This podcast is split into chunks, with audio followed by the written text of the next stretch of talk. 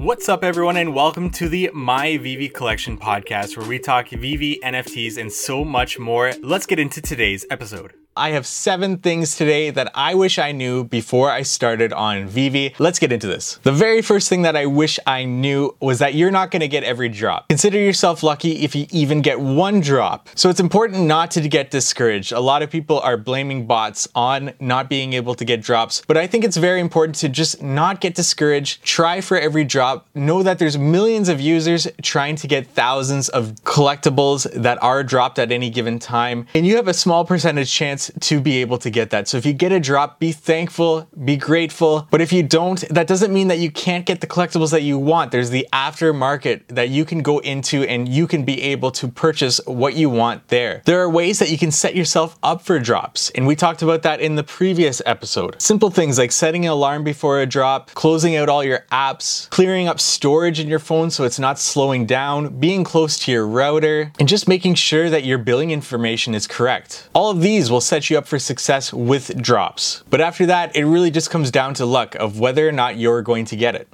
I wish I knew that you had 90 seconds to make that purchase. We talked about in the other video that my wife actually didn't have an up-to-date credit card on the billing information and we missed out on a drop that we actually got. So make sure that your billing information is there. You can add multiple credit cards. So if one is expired, it'll just go to the next one or just add your PayPal so it doesn't expire. Which brings me to my next point and that is FOMO or fear of missing out. Just because it's a collectible that you really like doesn't mean that you need to overpay for it. Do not be afraid to miss out on purchasing that collectible. Set a price prediction, set a price point that you're willing to purchase that collectible for. And don't be afraid if you see that skyrocketing because it'll likely come down and then go back up. So don't get carried away in the hype and the aftermarket. Having a price point or having a price prediction really allows you to take out that emotion in the purchase. And how do you set that price prediction? You can look at previous collectibles of similar drops and seeing where that collectible now stands today and how long it took to get there. And we'll cover this in another video for sure. But eliminate that emotion, that fear of missing out. You do not want to be fearful and you do not want to make a fearful purchase. I've done a couple of these. These collectibles are now sitting lower than what I purchased them for. And it was just that fear of missing out on something that I thought was going to go skyrocketing. Now we're still likely early on VeVe, so those prices will still likely go up, but I could have got them at a lower price and seen that return on investment be a little bit higher than it will be. Just be calm, stick to your game plan, and move forward. And that brings me to my next point is setting a game plan. Setting a game plan so that you do not make a purchase that you regret. And this goes for as soon as that market opens, 30 minutes after a drop, or setting a plan with a collectible that you've seen drop over time. Be mindful of certain catalysts that'll cause collectibles to rise in price. Things like movies coming out, TV shows that have just been announced, or anything that can cause that price to rise. We're seeing many users come in to VeVe every single day. Millions of gems purchased throughout a month. We're seeing an influx of all of this, so we're likely going to see demand for collectibles and prices for collectibles rise. But we're also seeing lots of collectibles coming into VeVe. So there's a balance there between supply and demand and what people are willing to pay for. So even though we might likely see run-ups on a lot of collectibles in the app, nobody can quite predict exactly what those price points are going to be. But you can make estimated guesses on that and stick to that plan before making a purchase. Timing up a purchase before a movie comes out is a likely game plan that you can set.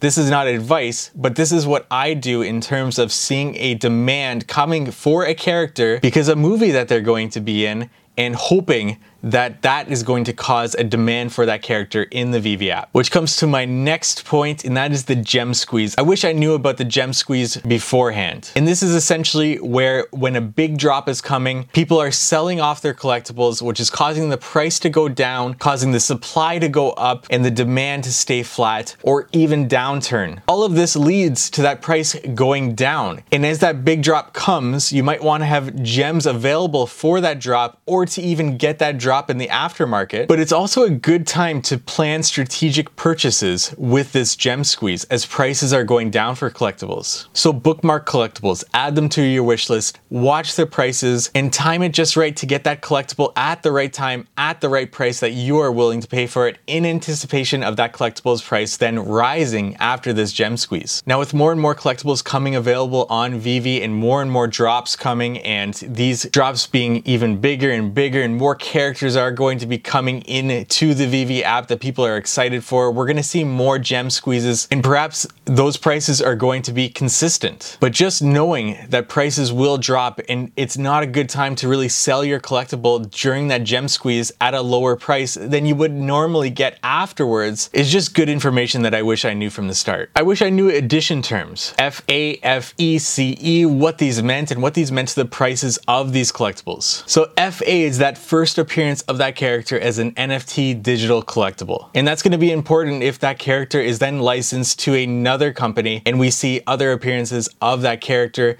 you have that first appearance of that character as an NFT digital collectible here on the VeVe app. This is something that you will want to collect. First appearance is going to be in demand as VeVe grows and as this character sees more iterations of it on VeVe. Having that first appearance tag is just going to stand out above all the rest on VeVe. FE is first edition, so there's going to be characters that appear multiple times on the app but these could be in different series. For example, the Marvel Mighties characters have many different editions or series of Marvel Mighties. So we're going to see multiple first editions of characters, but they might not be the first appearance of that character on the app. For example, the Spider-Man Marvel Mighty, we've seen Spider-Man already on the app as a first appearance NFT digital collectible, but the Spider-Man Marvel Mighty is the first edition of that Spider-Man as a Marvel Mighty character. And finally, CE is the con exclusive. These are purchased at con events like Comic-Con. And the next thing I wish I knew was that edition numbers, the lower it is, the more valuable it is and the more it'll get in the aftermarket. Now this doesn't quite apply to me just yet. I don't have the amount of gems to be able to make a purchase of a collectible that has a low edition number. But it's just a good thing to know if you get a drop, then if you have a low edition number in the hundreds, it's likely more valuable valuable. And if you post it to sell, you're gonna get more gems for that compared to where the floor price is for the collectible. And for me, that's why it's a good thing to know at this moment in time. However, with that comes a smaller market to be able to demand that price for. So if you're choosing to sell a collectible that has a low edition number, you might wanna list it a long time before you actually want to get rid of it to get those gems in, especially if you have a plan for those gems specifically to purchase something coming up. And lastly, rarities. Rarities range from common, uncommon, rare, rare, ultra rare, and secret rare. Now obviously common is the most common, secret rare is the most rare. And it would make sense that the secret rare might be the most sought after and the most expensive in the aftermarket of purchasing these collectibles. And that's typically the case. When you get into other collectibles from common, uncommon, rare, or even sometimes ultra rare, these are going to range in prices. We see many times that VeVe releases common characters that are really popular in a series, whereas the secret rare characters are not as popular popular is the common characters. And that varies from common to secret rare. So the rare character might not be as popular as the common character. So the common character might actually come with more demand, causing that price of that common character to be more than that price of the rare character, even though that rare edition has less editions available on the app. And I think it's smart that VeVe does that, that the common characters are the most popular because more are going to be sold for a higher price on the market. And that brings in more fees for licensors and for VeVe, as opposed to having a less popular as the common and the price not being as much and bringing in less percentages. Whereas if you make the secret rare or the ultra rare that less popular character,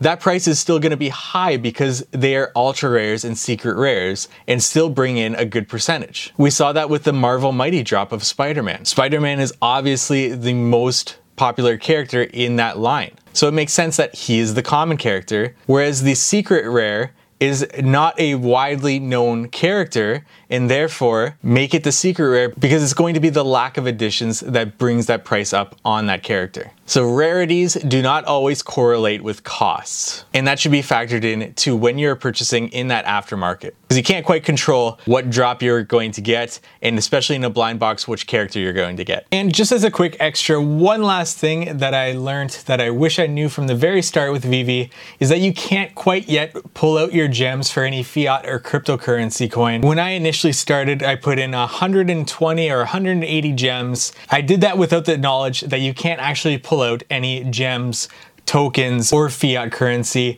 And I wish I just knew that from the very beginning. But ultimately, it doesn't change what exactly I've done on the platform and what I continue to do with the platform. But it's just something good that you should know before you get started with VeVe. Now, they have announced and they have been talking about that functionality coming. It's not here yet, but we can look forward to that in the future. Thank you for listening to today's episode of the My VeVe Collection podcast. Please follow this podcast if you are not already and leave us a rating and review where you can. You can find us further at My VeVe Collection on Twitter and Instagram and MJP My VeVe Collection on YouTube. We will catch you next week.